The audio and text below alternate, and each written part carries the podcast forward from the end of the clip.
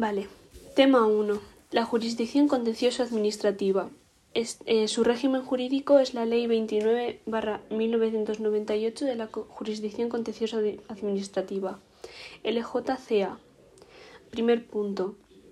La planta de la Jurisdicción Contencioso Administrativa. Aquí se explica más o menos eh, los órganos que la componen. Primero tenemos los juzgados provinciales de, de, lo contencioso administrativo, que son órganos unipersonales y están ahí uno en cada, en cada provincia. Vale, conocen recursos contra actos de las administraciones locales y sus entidades. Eso, uno.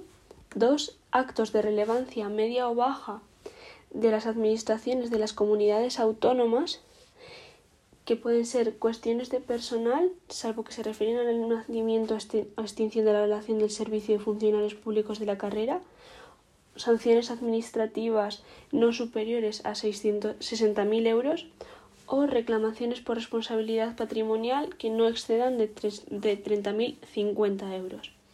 Y tercero, son actos eh, de las administraciones públicas cuya competencia no se extiende a todo el territorio nacional.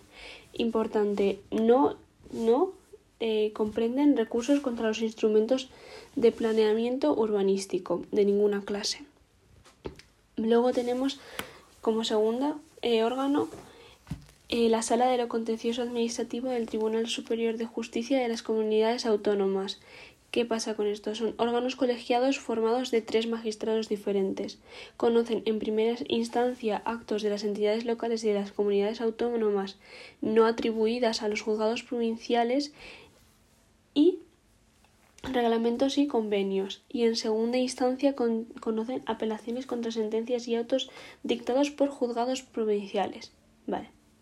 Como tercer órgano tenemos al Juzgado Central de las Comunidades Autónomas no, de lo contencioso administrativo, perdón, que son actos de la Administración del Estado de relativa importancia y cuantía. Eh, vale, eh, las materias de, de conocen materias de personal y actos dictados por ministros y secretarios del Estado, etcétera, etcétera. Luego, como cuarto órgano, tenemos la Sala de lo Contencioso Administrativo de la Audiencia Nacional. Conocen en primera instancia recursos contra órganos superiores eh, como ministros y secretarios del Estado y en segunda instancia apelaciones contra autos sin sentencias de los juzgados centrales. Y por último tenemos la Sala de lo Contencioso Administrativo del Tribunal Supremo. TS en primera instancia, conoce recursos a actos del Consejo de Ministros o comisiones delegadas de gobierno. Vale, luego tenemos examen. Vale, ahí ya, terminamos los órganos que la conforman. Luego tenemos dos tipos de recursos. Eh, primero tenemos el recurso de casación, cuyo objeto son sentencias de única, de única instancia o apelación a las salas de lo contencioso administrativo de la Audiencia Nacional que tengan interés casacional o también sentencias de única instancia o apelación de la Sala de lo Contencioso, de lo contencioso Administrativo del, Tribunal Superior de Justicia o lo mismo, sentencias de la única instancia de los juzgados de, de las comunidades autónomas. Cuando, si este último, cuando sean gravemente dañosas eh, de, a intereses generales. Luego, eh, hay que tener en cuenta su admisión. Su admisión eh, se, plantea a través del interés y casacional y se dice que tienen interés casacional cuando la aplicación de estas normas no tiene todavía jurisdicción, cuando esta jurisdicción se considera errónea, cuando la sentencia, sentencia se ha declarado nula eh, una disposición de carácter general y los recursos contra la Sala de lo, Contencioso Administrativo de la Audiencia Nacional y los de los gobiernos de las comunidades autónomas. Es el primer recurso. Y luego tenemos el recurso de revisión, que, es un eh, tiene carácter excepcional. Su objeto son las sentencias firmes. Eh, se usa cuando se recobran documentos decisivos porque no se habían podido eh, obtener antes por fuerza mayor, por cuando se cree que la prueba testifical y los documentos han sido falsos, em, los falsos testimonios de los testigos, por si se ha conseguido si la sentencia se hubiera dictado en virtud de cohecho, prevaricación o violencia, o cuando el Tribunal Europeo de Derechos Humanos, TEDH, eh, haya dictado una violación de alguno de los derechos del Convenio Europeo de la Protección de Derechos Humanos y Libertades o cosas así. Vale. Luego tenemos el procedimiento del recurso ordinario de apelación en primera instancia.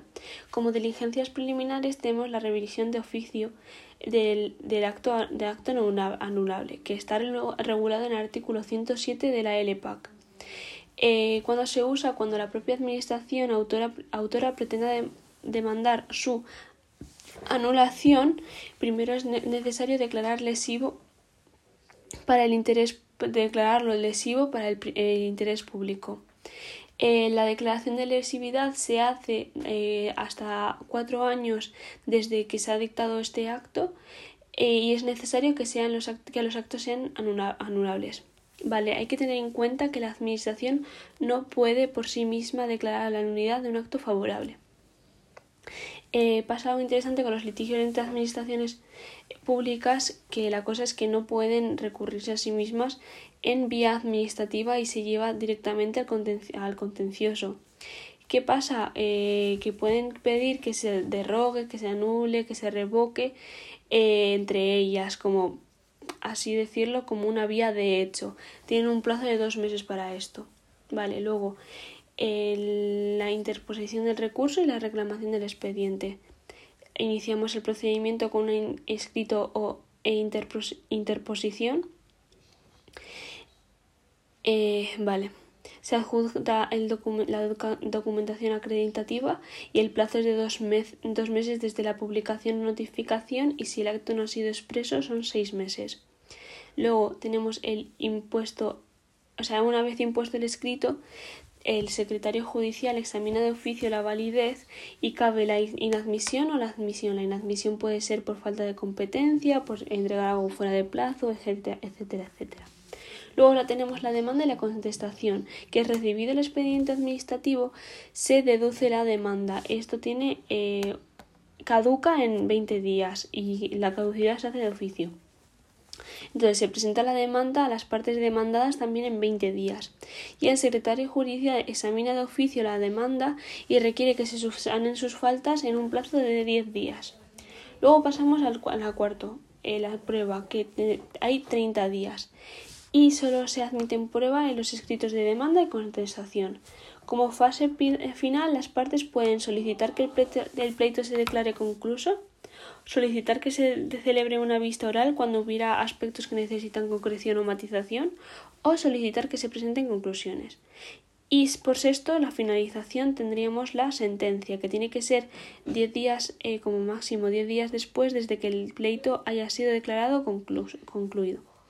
Eh, los fallos pueden eh, Tipos de fallos tenemos dos, inadmisibilidad del recurso de lo contencioso administrativo o la estimación o desestimación del recurso contencioso administrativo.